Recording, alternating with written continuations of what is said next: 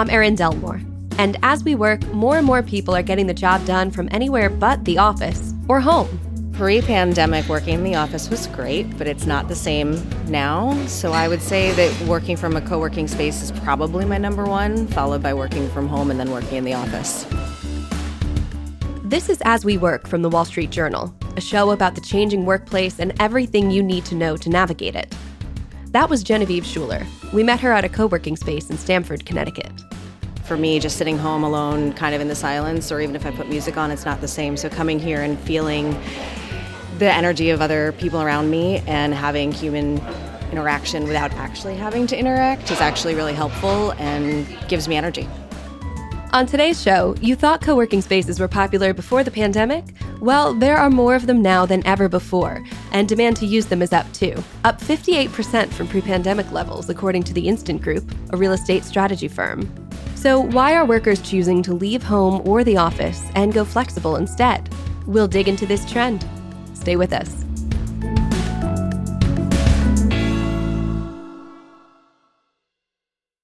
The Capital Ideas Podcast now has a new monthly edition hosted by Capital Group CEO Mike Gitlin. Investment professionals reveal their best mentors, how they find their next great idea, and a few funny stories. Subscribe wherever you get your podcasts. American Funds Distributors, Inc.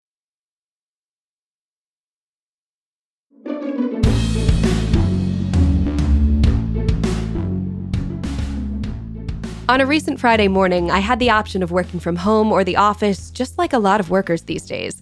But at least some of them are actually choosing neither. This station is Stamford.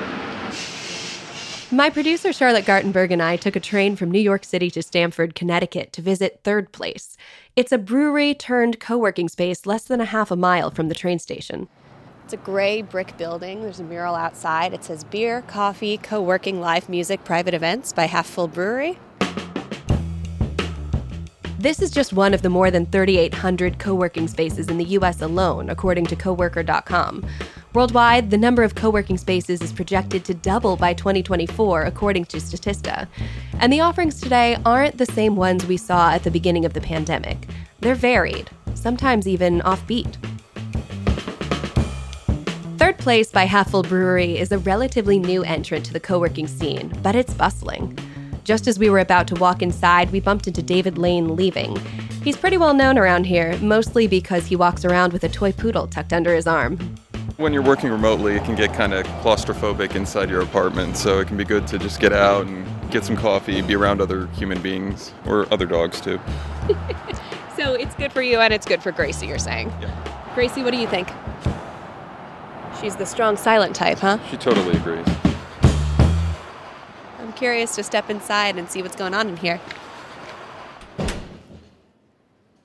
It feels like a library. And I've lowered my voice because there's a real quiet vibe going on today. Let me see. I can see at least one woman here at a table on her laptop doing a meeting or a call or something on video chat, but everybody else is kind of just doing silent work. Hey, good morning. Hey, uh, can we get a couple of coffees? Large scoop this? I think large. That kind of day.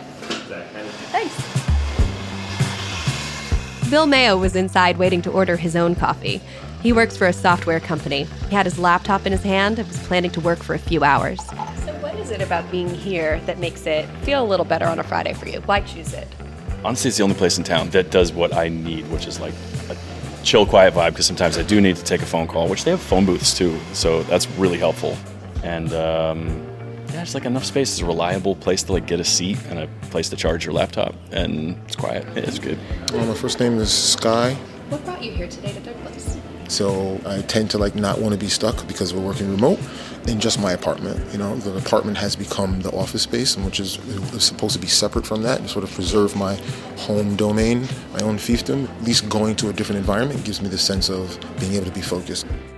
Jennifer Swift and Kim Taylor are friends who say they come to Third Place to focus. Jennifer graduated law school last year. She works in education law now, and Kim's an administrative coordinator for a college. I get more done when I'm not in the office because I don't have people bothering me. I'm like walking. And I feel like that is just rude to you two just now. How about you, Jennifer?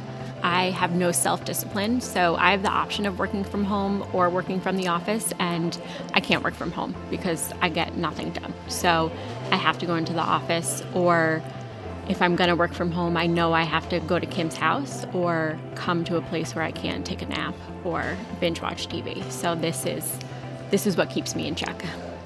We met up with Connor Horrigan, the founder and owner of Third Place and Half Full Brewery. Without further ado, welcome to Third Place. Thank you. Connor explains what led him to create this space, both as a brewery and as a place to work. I don't want you to think when you come into a bar, oh, it's a coffee shop and co working space. So, like, the way that we put the bar kind of behind the columns so you didn't get hit with that espresso machine look. Connor and I sat down to chat more about how he came up with the idea to use his brewery in the daytime hours as a co working space.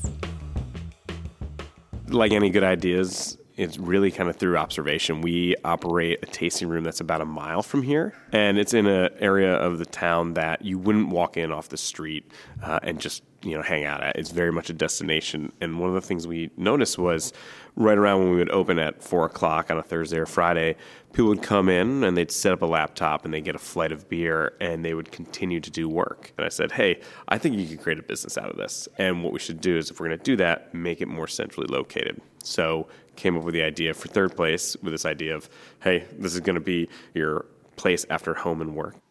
How did your own experience working impact the way you wanted to set this place up? So I used to work on a trading floor, very open. Everyone is right on top of you. There's a buzz, right, always happening. There's a certain, you know, volume level. I enjoy the the feeling of, you know, just a lot of energy. A lot of people that are around mixing together. There's lots of conversations going. There's a certain buzz and energy from that, and that's where I think kind of community comes from. Is like people just kind of together and they're bumping into each other and they're they're uh, you know knocking elbows and then they're you know conversations that naturally kind of happen. And and that's you know this there, there's like this kind of transfer of knowledge and energy that happens when you bring people together. And so i wanted a space that was more like that which a bar is much more like that than if you were going into a co-working space which is a bunch of beautiful glass offices all together and you, you know you're in your own comfortable space. So it was very intentional in, in that we wanted a workspace that was big and open and social in nature so when I walk around the space, I see people with their heads down, looking at their laptops, doing what looks to me like really individual work. So talk to me, Connor, about how that, a bunch of people doing solo work, builds a community. Make that connection for me. Yeah, I think it's if someone thinks that they can come here frequently to do work, they may come and be heads down initially, right? And they're just like, hey, I'm here to do work. But then eventually they're going to be like, hey, you know, what's new here? So I think naturally your human instinct is at some point to get curious and be like, well, who are you and what do you do? And, and all of a sudden you start to see the water cooler conversation happen here. We literally have our own kind of water cooler on the, the side of the bar. You see people kind of coming in there at the same time. And I've seen also like one person will go to get a beer at a certain time, and all of a sudden, then you, there's like a run on beer, right? So people start to like get curious and touch. And there's definitely what you'll see is amongst the regulars, they have developed a rapport. You see them, they come in, they pet each other's dogs, right? They they talk to one another, they know each other by names, um, and so I think it's just like again one of these things that kind of happens over time, and humans need to you know say hi and be social with other humans. Who do you see coming through the doors here? A little bit of everyone, right? So we get obviously regular people that are coming here that you can tell like this is their workspace now. Like they're they're gig economy people or you know solo entrepreneur and they just need a space and they don't want to hang at home. Uh, we get a lot of people that come in that are just working one of the local offices and they want to come in for a beer at three o'clock, right? And this is their thing. So you'll see in there someone in jeans doing work on a computer and having coffee or beer at four o'clock, right? And then you'll have 10 guys in blue and white crisp button downs, right, from a local office or a hedge fund here um, that are hanging out. Uh, and then you also have, you see strollers and babies, and this is a stopping off point. So, since you opened up Third Place, in addition to your tap room and brewery here, what's happened for you in terms of revenue? Can you tell me a bit about how many people you see coming in every month and what direction that number's gone in? The trend line of the people coming here has been increasing. You see some regulars, but there are tons of people every day I bet you at least 50% of the people, if not more, are new faces that we've never seen, right? So it keeps kind of cycling. And that's, that's why I think we'll start building to that point where we're going to have that good problem, which is like, hey, what do you do if the tables are all filled with people that are coming, getting a coffee at eight, and then not doing, you know, any more business the rest of the day, right? Um, but again, a problem we can deal with later. At this point, we're just you know welcome everyone to kind of use the space you know and that was part of the idea right? How do you create communities? Like you create a space that isn't always about making money every hour of the day right? It's a kind of contributes to the public good. So that's what connor horrigan says he's looking to achieve with his co-working space. What does the research say about why workers are choosing to go there? That's next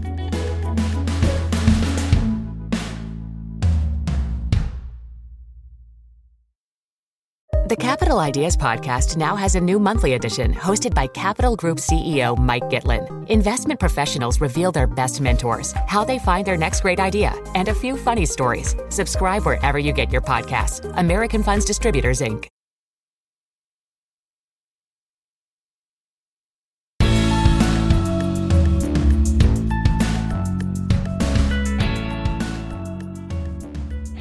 Our trip to third place showed us there are some workers who say they thrive in co working spaces, and there's research to back up the reasons why. Pete Bacevice has been keeping a keen eye on the co working trend and its evolution. He's a research associate at the University of Michigan's Ross School of Business and the vice president of research and development for Pangiam, a property tech startup and workplace analytics platform. Pete, why do people choose to work from co working spaces? It's somewhere that's not home, it's somewhere where there's a vibe. But what it also does is it provides the kind of security and legitimacy of an office. It's a place that you feel professional in. It's a place that you feel okay bringing a colleague, or it's a place where you would invite a client. So it it provides that bridge not just between work and home, but also between the professional and the casual. Is that something we're seeing more of these days?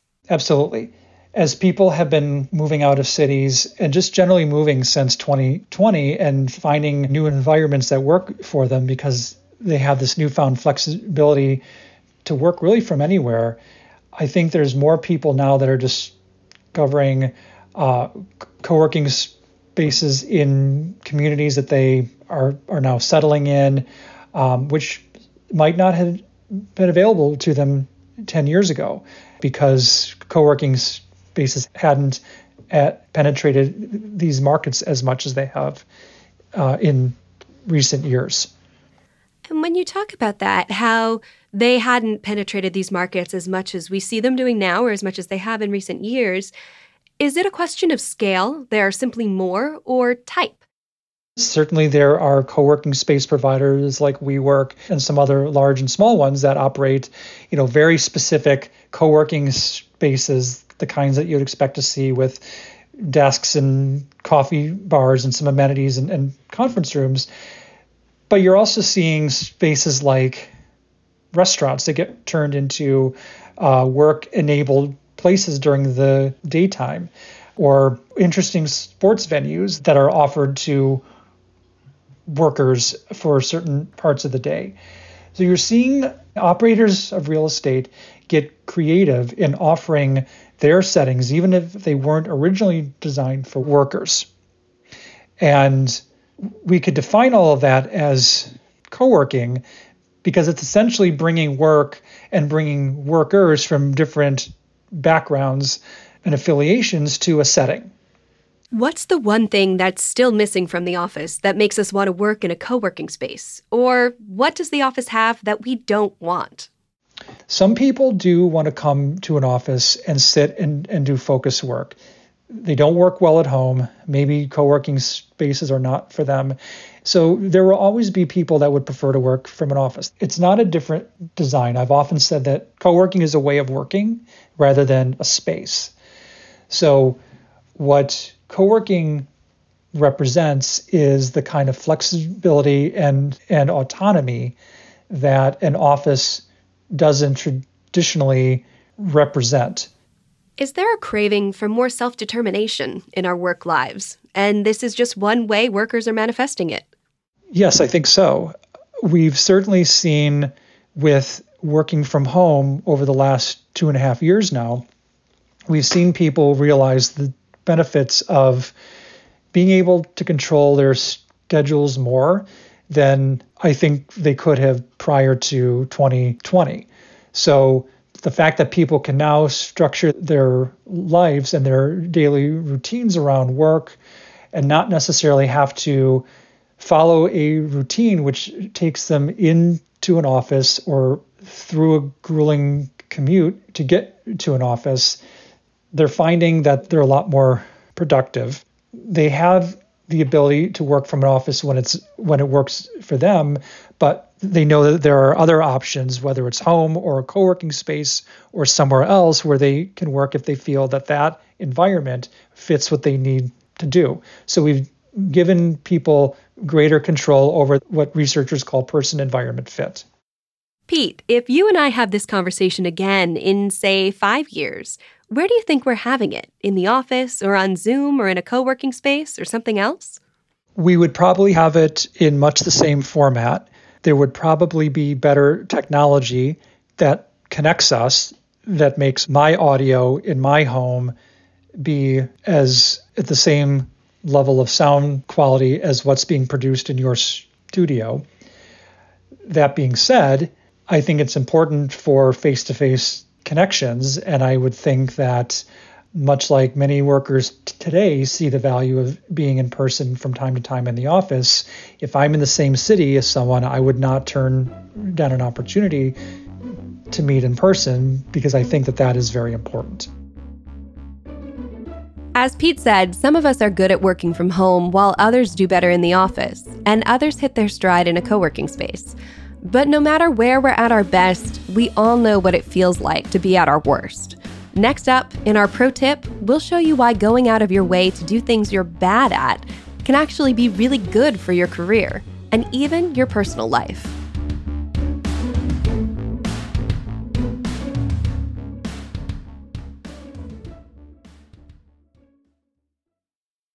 If your business needs a new application, then developers will have to write code, a lot of code. If an application needs to be modernized, then you'll need time, resources, and caffeine. If that sounds daunting, then you need watsonx Code Assistant, AI designed to multiply developer productivity so you can generate code quickly. Let's create a more modern foundation for business with watsonx Code Assistant. Learn more at code. IBM. Let's create.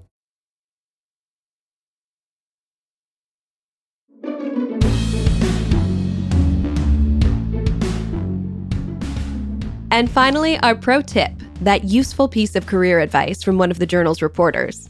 Rachel Feintzeig is a columnist for the journal's life and work team, and she's here to make the pitch for why it's so good to let ourselves be bad at something. So, Rachel, apparently we're bad at being bad at things. What are you bad at?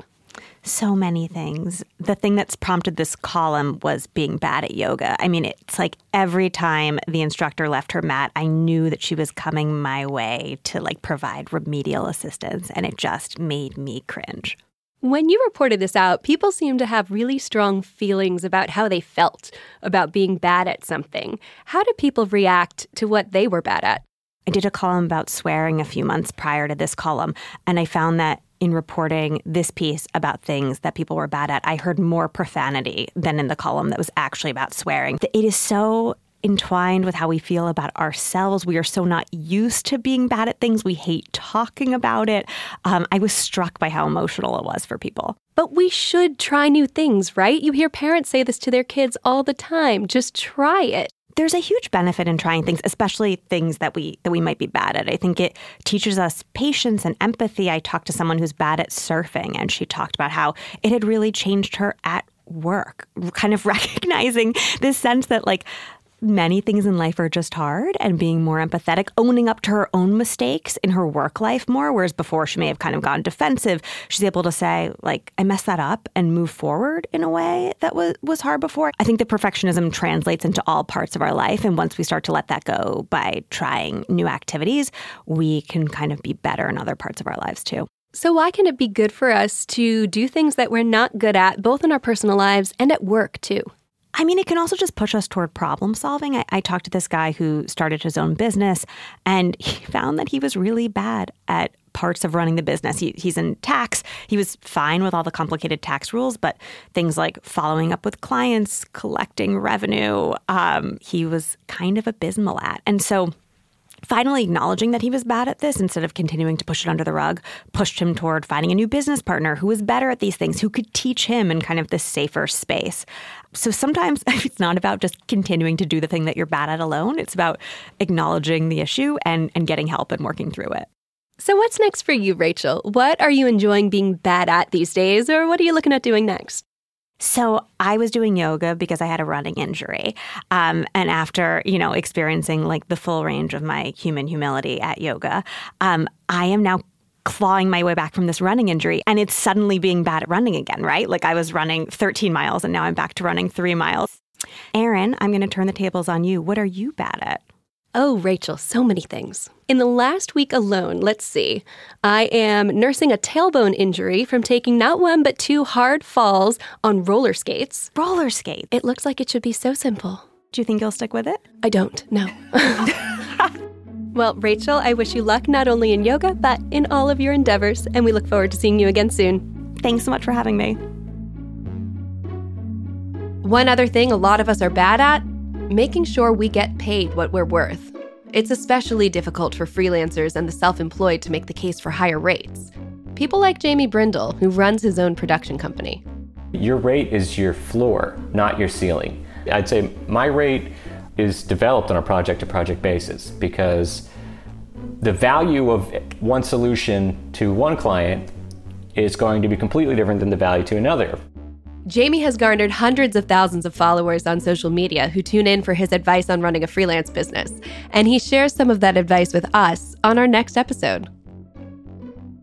Like the show? Tell your friends to subscribe and give us a five star review on your favorite platform.